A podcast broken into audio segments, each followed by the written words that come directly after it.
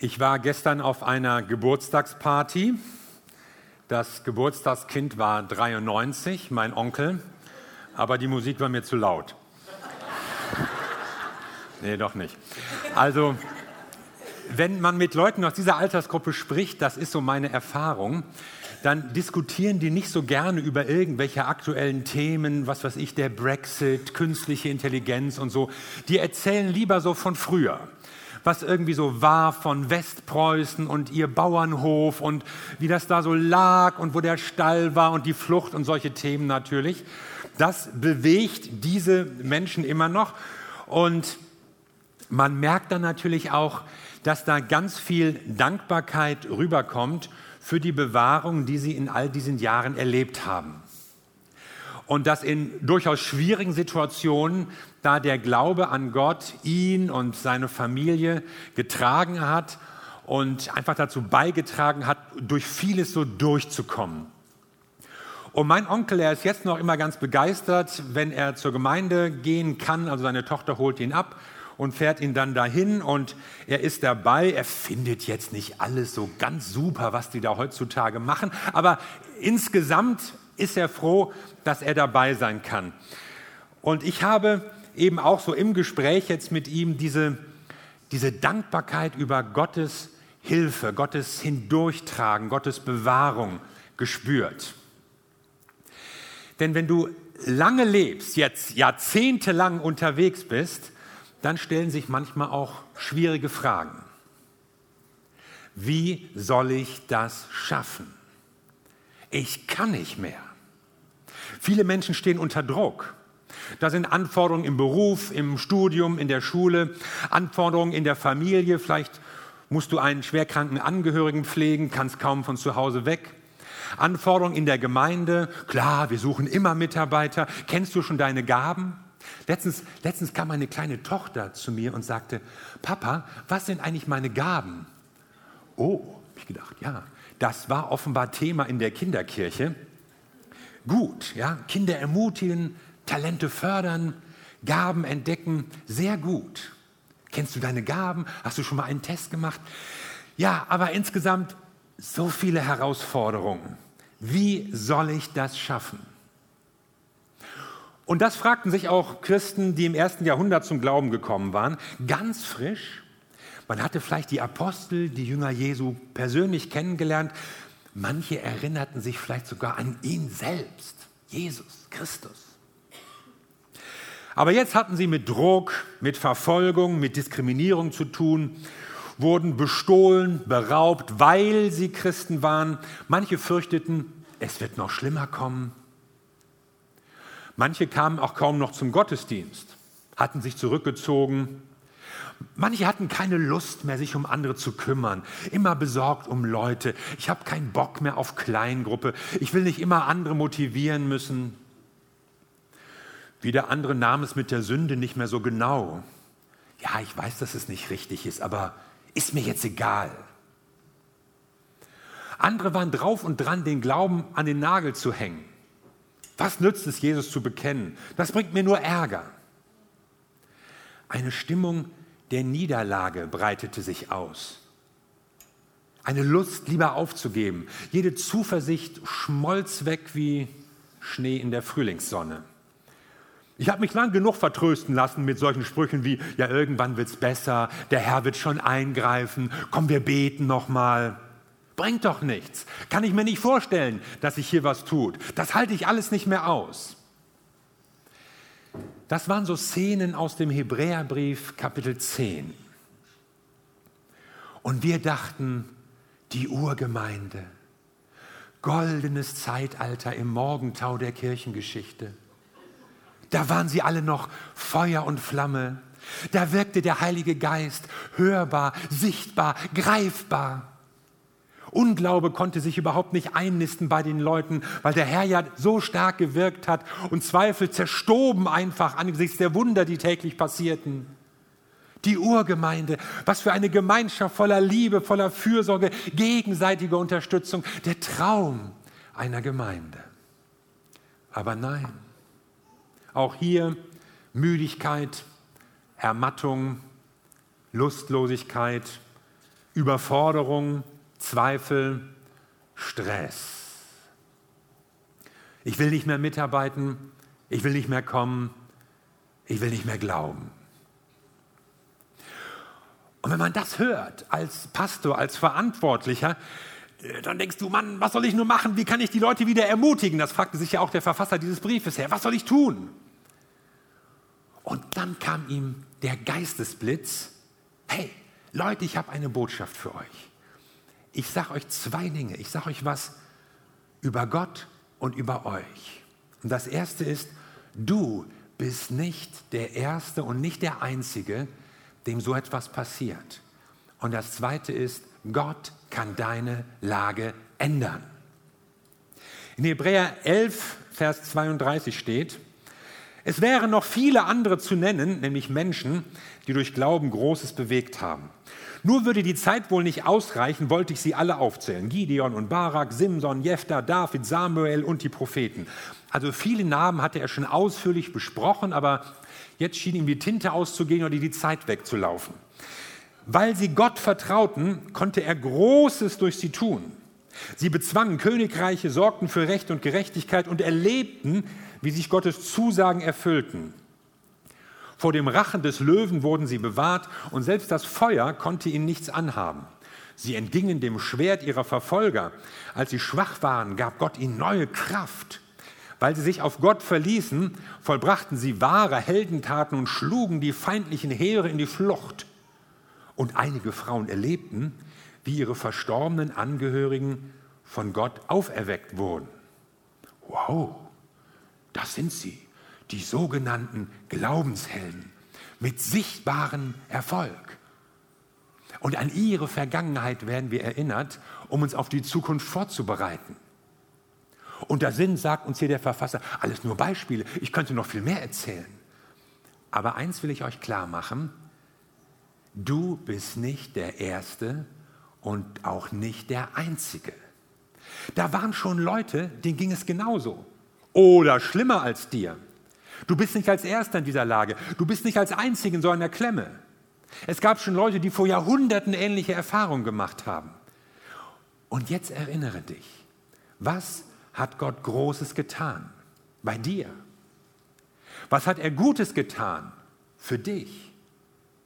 Wofür kannst du dankbar sein?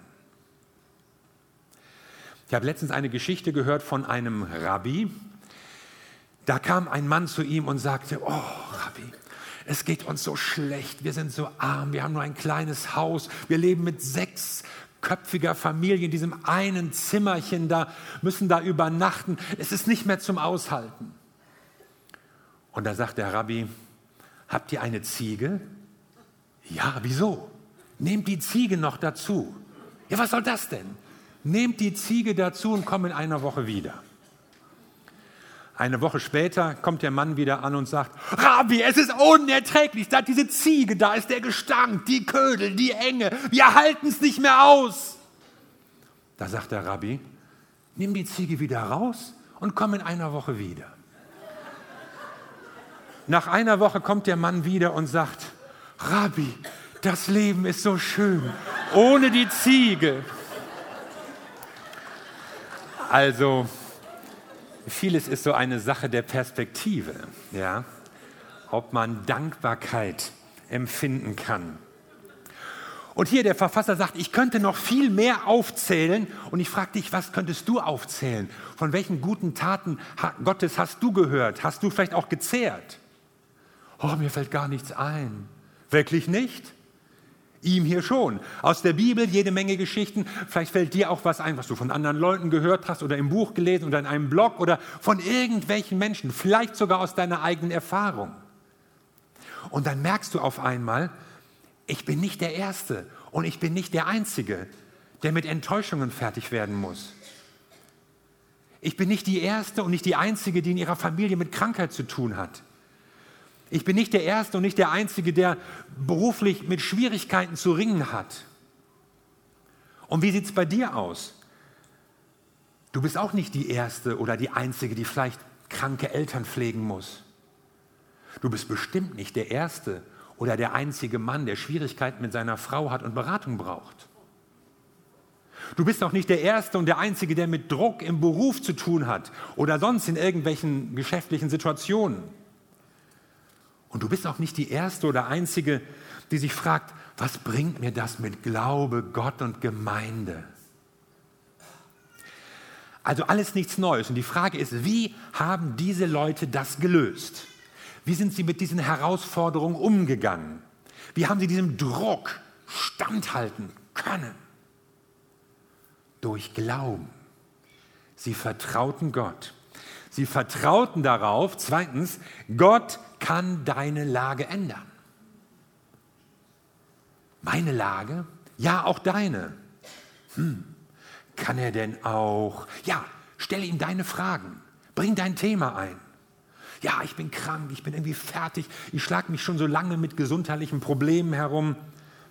Hast du gelesen, hier steht, als sie schwach waren, gab Gott ihnen neue Kraft. Schwachheit das ist ein breites Wort. Das meint körperliche, seelische Schwachheit. Menschen, die irgendwie ermattet sind, denen die Zuversicht fehlt. Da ist Energie verloren gegangen. Alles ist schwierig geworden. Sie sind von Krankheit, von Lebensumständen niedergedrückt, zermürbt, mutlos, vielleicht auch in ihrem geistlichen Leben. Das läuft alles nicht mehr so voran, wie sie sich das wünschten. Als sie schwach waren, gab Gott ihnen neue Kraft. Gott gibt Kraft, dir auch. Ehrlich? Ja. Das haben andere schon vor dir erlebt. Oh, ich stecke in Schwierigkeiten, ich werde von Leuten fertig gemacht. Lies mal weiter. Vor dem Rachen des Löwen wurden sie bewahrt. Und selbst das Feuer konnte ihnen nichts anhaben. Sie entgingen dem Schwert ihrer Verfolger, weil sie sich auf Gott verließen, vollbrachten sie wahre Heldentaten und schlugen die feindlichen Heere in die Flucht. Löwen, Heere, Feuer, Schwert. Es geht um Leute, denen es an den Kragen ging. Leute, die nicht mehr aus noch ein wussten. Leute, die sich verloren fühlten, bedrängt, diskriminiert, bedroht. Wenn Gott mir jetzt nicht hilft, aber er half. Sie entgingen des Schwertes Schärfe. Eigentlich steht hier das Wort Mund. So so an Worte wie Schwerter ist hier gedacht. Messerklingen, Worte, die schmerzen oder verletzen. Hast du sowas erlebt? Ist dir sowas schon mal passiert? Es hat Menschen gegeben, die wurden darin bewahrt. Die sind heldenhaft damit umgegangen. Oder andere sagen, ich kann einfach nicht glauben, dass Gott mein Gebet erhört. Und die Bibel sagt, weil sie Gott vertrauten, konnte er Großes durch sie tun. Sie erlebten, wie sich Gottes Zusagen erfüllten. Das will ich auch. Ich will Gott vertrauen. Ja, sogar sollte es möglich sein, dass Gott Großes durch mich tut? Ja. Auf jeden Fall Größeres, als du selbst auf die Beine stellen könntest. Sie erlebten, wie sich Gottes Zusagen erfüllten. Du kannst es erleben. Und das wünsche ich mir. Menschen haben das erlebt und das macht mir Mut. Denn Gott steht zu seinem Wort. Und der Schlüsselsatz ist immer wieder, weil sie Gott vertrauten, weil sie Gott glaubten. Es passierte nicht einfach so. Sie haben nicht einfach nur Glück gehabt. Den einen trifft so, den anderen trifft so. Sie haben Gott vertraut. Herr, ich will dir vertrauen. Du kennst einen Ausweg aus meiner Krise. Du kennst einen Weg aus dieser Sackgasse. In meiner Not weißt du mir zu helfen. In meiner Schwachheit gibst du mir Kraft. Wenn ich zu dir rufe, wirst du mich hören. Manchmal sitze ich da und höre zu so wie andere erzählen, wie es ihnen geht, wie gut es ihnen geht. So haben wir es ja auch gerne. Manchmal höre ich Erzählungen von Menschen, die Gott erlebt haben. Mitunter sogar infolge meiner Predigt, Gott sei Dank. Aber manchmal erleben die Leute mehr als ich. Mehr Gebetserhörung, mehr Segen. Das müsste mir mal so gehen. Was ist, wenn es nicht so klappt? Wenn ich Gott nicht so erlebe wie andere, wenn ich nicht sehe, was ich glaube. Ja, ich glaube das, ich verkündige das sogar, ich setze mein Vertrauen in Gott, aber ich erlebe es nicht, ich sehe es nicht, es passiert nicht. Und dann frage ich mich, wie lange noch? Und was muss noch passieren? Gibt es auf sowas eine Antwort in der Bibel? Ja, ich habe den Eindruck, da erleben die Leute immer große Sachen. Da greift der Ewige im Jetzt ein. Da ist Gott immer nur ein Gebet entfernt. Da passieren buchstäblich wunderbare Dinge ständig. Nein, eben nicht. Nicht ständig. Auch in der Bibel geht nicht immer alles glatt. Bewahrung, Verheißung, Wunder, nicht immer. Nur ausnahmslos Glaubenshelden, gar nicht. Es gibt nämlich auch die anderen. Welche anderen?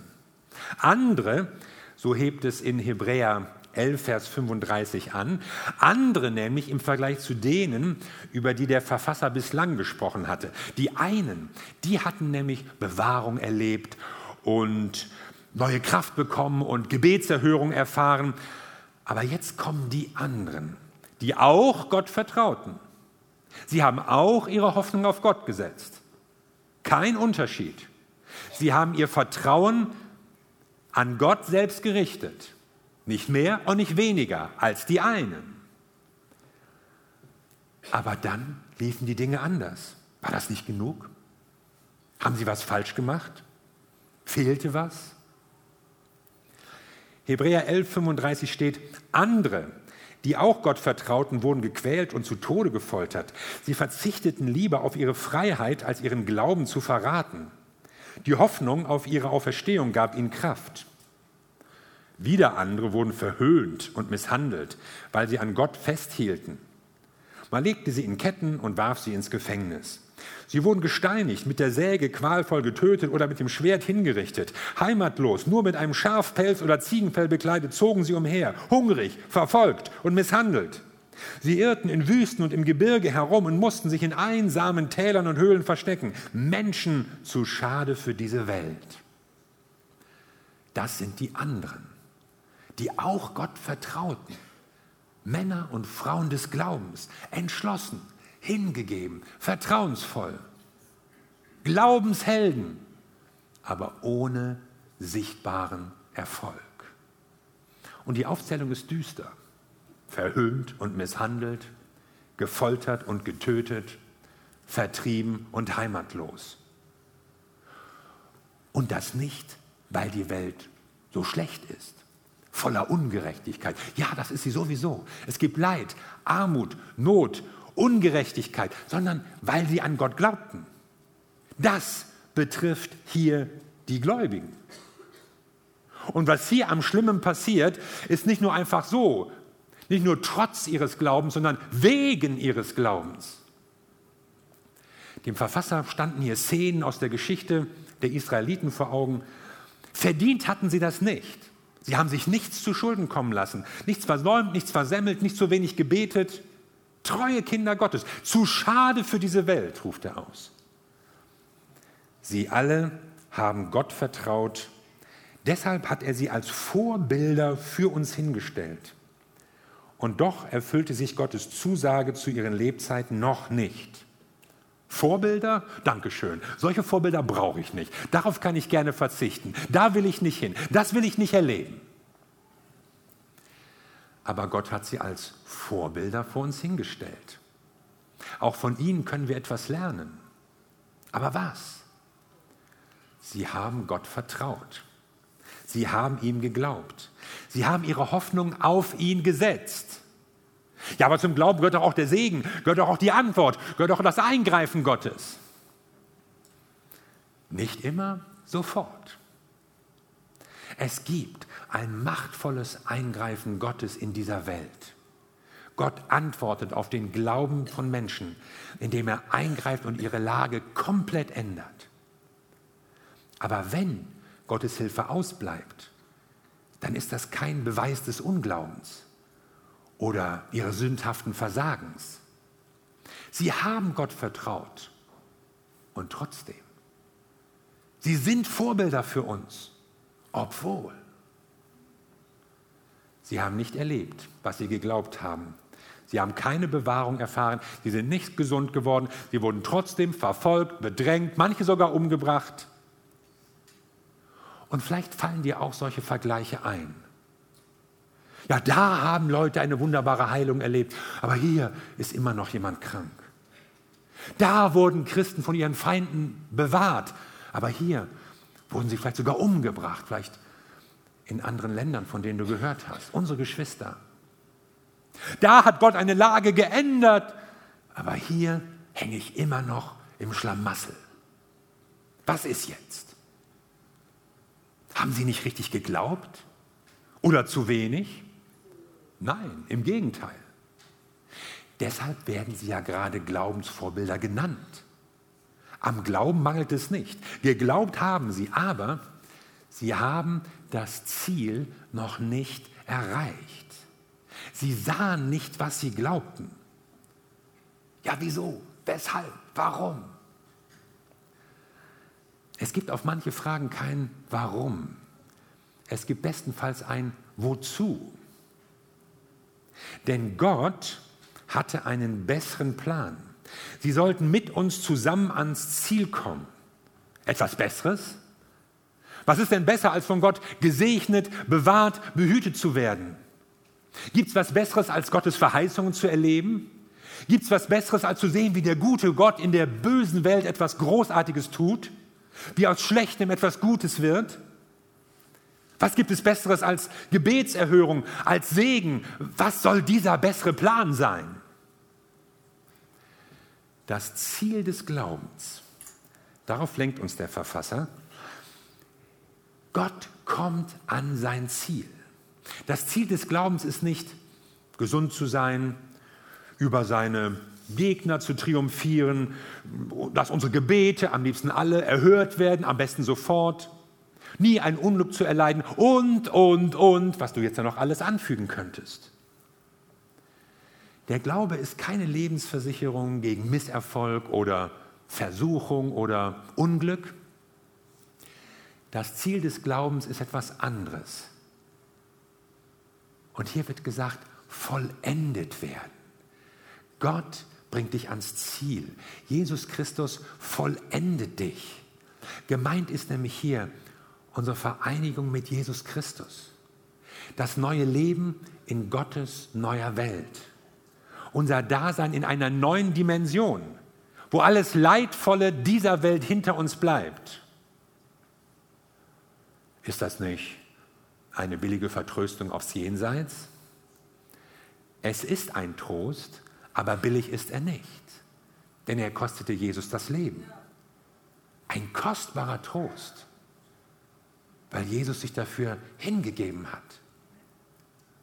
Und eine Vertröstung wäre das nur, wenn man das missbraucht, wenn man nicht ändert, was man ändern könnte, wenn man jemanden ausbeutet, drangsaliert, misshandelt und dann Leute damit ruhig stellt mit irgendwelchen blumigen Jenseitsversprechungen. Trost ist etwas Gutes, etwas Kraftvolles. Er schafft Zuversicht und Perspektive. Trost gibt Kraft und neue Stärke. Er lässt wegblicken von meinen Problemen und hin zu Gott. Trost öffnet das Herz für eine bessere Zukunft und er bringt Zuversicht zurück in meinen Alltag. Trost von Gott sagt dir, du bist nicht allein. Und es wird nicht immer so bleiben. Es wartet etwas Besseres auf dich. Und das nennt die Bibel Vollendung. Gott bringt dein Leben zu einem guten Ende. Er bringt sogar die ganze Welt zu einem guten Ende. Und dieses Ziel, dieses Bessere, diese Zukunft hat Gott für seine Kinder bereitet. Das Leben ist nicht alles. Nicht einmal das beste Leben und erst recht nicht das schlechteste Leben ist die Endstation, sondern Gott bereitet für dich einen Ort vor, eine, eine neue Welt, von der es heißt, was kein Auge gesehen und was kein Ohr gehört hat und was in keines Menschen Herz gekommen ist, das hat Gott denen bereitet, die ihn lieben. Und diese neue Schöpfung, die sieht der Hebräerbrief kommen. Für seine Generation, für die Christen, die jetzt in schwierigen Lebenssituationen steckten, genauso wie für die, die schon verstorben waren. Die hatten nicht Pech gehabt. Ihr seid nicht zu früh gestorben. Wir werden gemeinsam dieses Ziel erreichen. Und dann wird Zeit keine Rolle mehr spielen. Ihr, sie, ich, wir werden bei Jesus sein. Wir denken oft so in der Gegenwart. Aber Gott denkt vom Ziel her. Wir wollen jetzt Veränderung, jetzt Gottes Eingreifen, jetzt seine Hilfe. Und Gott denkt manchmal, du wirst eine Ewigkeit Zeit haben, meinen Segen zu genießen. Völlig ungetrübt. Nur jetzt noch nicht. Und das ist für uns in unserem Instant-Zeitalter natürlich schier unerträglich. Warten und das auch noch im Leid warten auf Gottes Eingreifen. Alles, was wir wollen, ist doch normalerweise nur ein Mausklick entfernt. Ich will was wissen, ich will was lesen, ich will was bestellen. Ich will Sex, ich will Spaß, ich will irgendwo hin. Alles muss zack gehen. Und Gott sagt, ich bringe dich ans Ziel. Nach seinem Plan. Einem Plan, der besser ist manchmal auch wenn die Zeiten schwierig sind. Gott verlässt dich auch dann nicht, wenn deine Gebete noch nicht, nicht ganz, ganz anders erhört werden. Er hat dich die ganze Zeit im Auge. Er ist an deiner Seite und er passt auf dich auf. Und er sorgt dafür, dass du ans Ziel kommst, wenn, wenn du glaubst, wenn du ihm vertraust, wenn du nicht aufgibst. Die Kraft des Glaubens ist stark. Sie ist stärker als jede Bosheit in der Welt. Und durch sie schöpfen Menschen neue Kraft, neuen Mut, neue Zuversicht. Und das ist deine Entscheidung, die wichtigste Entscheidung, die du in deinem Leben treffen kannst. Es ist eine einmalige Entscheidung. Und es ist doch eine Entscheidung, die man immer wieder befestigt und wiederholen kann. Ich habe das Thema heute überschrieben mit Glaubst du, auch wenn es nicht läuft? Ja, ich glaube. Ich glaube auch dann, wenn es nicht läuft. Ich glaube, dass Gott uns ans Ziel bringt. Dich und mich und jeden von uns. Amen.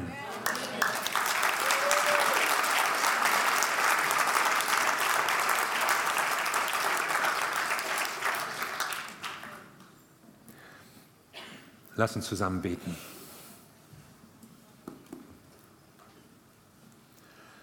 Herr, ich bitte darum, dass diese Wahrheit tief in unser Herzen und in unsere Gedanken fällt, Wurzeln schlägt. Du bringst uns zum Ziel, auch wenn die Dinge nicht so laufen, wie wir sie uns wünschen, auch wenn Dinge im Leben schmerzhaft sind, auch wenn Gebete unerhört bleiben, wenn Verheißungen noch nicht in Erfüllung gehen, wenn selbst du uns manchmal rätselhaft wirst. Aber du bringst uns zum Ziel. Und ich bitte, dass du Menschen mit dieser Wahrheit tröstest und stärkst heute Morgen.